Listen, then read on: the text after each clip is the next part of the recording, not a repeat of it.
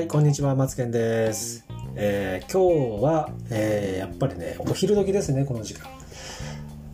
この時間からちょっと放送をしているっていうのは結構ちょっと珍しいんですけど、できるだけね、朝早い時間帯に更新をするっていうね、そういうルーティンで、えー習慣化していたいたんですけど、ちょっとまあ今日はお昼からです。えー毎日毎日朝はね、6時に起きて、え散歩して、セロトニンを浴びて、プラーナを見ながら、今日一日の活動をですね、有意義に過ごすぞみたいな、ね、感じでね、毎日毎日、え行っているんですけど、えー今日の放送はですね、ちょっとね、オンラインサロンですね。オンラインサロン私ね、運営させていただいております。えー前回はオンラインサロン上で、えー仕組み化のセミナーというね、おお話をさせていただきました。今回はね、今回はどうしようかなと思ったんですけどね、コンセプトの作り方のセミナーをね、ちょっとやっていこうかなと思っております。で、その次はね、えー予定はしてるんですけど、映像機材、動画あるじゃないですか。動画機材、マイク、ね。あの、ズームをやったりとか、ズームの勉強会、ズームセミナーやったりとか皆さんされると思うんですけども、もう圧倒的にね、映像と音声の、えー差がね、もう圧倒的な差があるので、えーこれをやることによって何か得られるものって多分あるんじゃないかなと思って今回機材の紹介要は動画撮影用に必要な機材。あとは照明マイクとかですねいろんなそういったものをねオンラインサロンでちょっとお話をしていこうかなと思っておりますということで、えー今日の放送はえーツイートで、ツイッターにツイートしたんですけど、時間を奪われる人の特徴ということで、えーお話をしていきたいと思います。皆さんね、時間ってとても大事だっていうのはね、この放送を聞いてる方ってみんなそう思ってらっしゃる方なんですけれども、えーと、時間を奪う人と奪われる人のそれぞれの特徴の中の今日は時間を奪われる人の特徴という形でお話をしていきたいと思います。12個にね、まえーとねまとめたんですけどもね、まず一つ、我慢が多い。2番目常に頑張っている。3番目自分を責めすぎる。4番目本当にいい人すぎる。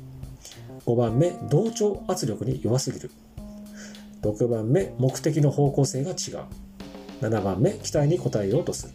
人から嫌われたくない。9番目人に任せることが下手。10番目ズバリ仕事を断れない。11性善説を過信している。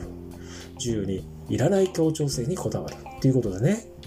時間を奪われる人の特徴12選ということで、ね、耳が痛いという方もいらっしゃると思いますしあそれ私だみたいなね方もいらっしゃるしえ傍から見てねあああいつのこと言ってるあの人のこと言っているみたいなね感じでとらわれる方もいらっしゃると思いますし私は違うみたいなねあの逆に時間を奪っちゃってるっていうね方もいらっしゃるとは思うんですけどもあの時間を奪われる人の特徴ってやっぱりねやっぱりいい人が多いんですよね。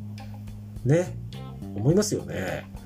で、なんかね、こう認められようっていうんですかね、期待に応えようとするっていうか、人から嫌われたくないっていう意識が強いのか、そういったね、人から任せてこれやっといてみたいな感じとか、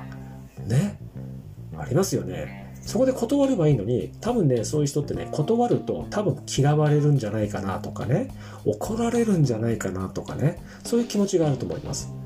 私もですね、サラリーマン時代に時間を奪ってくる人がいるんですけど、当然皆さんもそういう経験、そういう人見たことあると思うんですけどもね、まあサラリーマン経験ない方もいらっしゃると思うんですけど、やっぱり時間を奪ってくる人がいるので、ここで自分が、はい、わかりましたとか、っていう仕事を受けてしまうと、相手の人は、あ、この人は、この人って私のことなんですけど、あ、こんな感じの頼み事でもこの人やってくれるんだと思うと、バンバン次からね、仕事がね、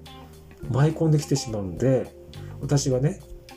そういうふうに時間を奪ってくる人がいたら、私は一切やらない、断る。で、逆に言うとね、こらこあの怒られるんじゃないかとか嫌われるんじゃないかなってそういう意識って結構無駄で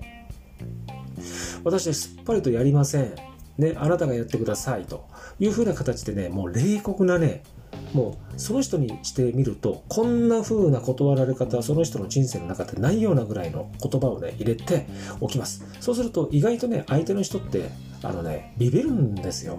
で何かあったらこっちは何かしたら何かしますよみたいなこんな感じのオーラをね出すんですよね。もう二度と来ないですから。ね。仕事で舐められたら仕事ができなくなるので、皆さんね、そういったところで、あ、自分ちょっと耳痛いなっていう方がいらっしゃればね、仕事場で舐められたらもう終わりなんですよ。もう転職するしかないんですよ。仕事できなくなりますので、そういったこともあるので、えー、時間を奪われてると自分が思ったらですね、ぜひ勇気を絞ってバシッと一回断ってみてください。案外と嫌われない。案外と怒られない。ね。意外とその人からしてみると、この人にはちょっと、次の仕事はちょっと触れないなと。ね。甘かったな、みたいなね。言葉には出さないね。その人なりのね、内情っていうのがあるので、意外と使いか、えー、使い方がありますので、ぜひお使いになってみてください。その後のね、えどうなったかによって、私こうなってしまったんです、みたいな感じで言われてもね、なかなかそこは私は責任も持てないし、ね、何にもすることはできないんですけど、意外とそういうことなんだよということで参考でね、聞いていただければと思います。はい、ということで、この放送は終わりにいたします。よろしくお願いします。じゃあ次回の放送でまたお会いしましょう。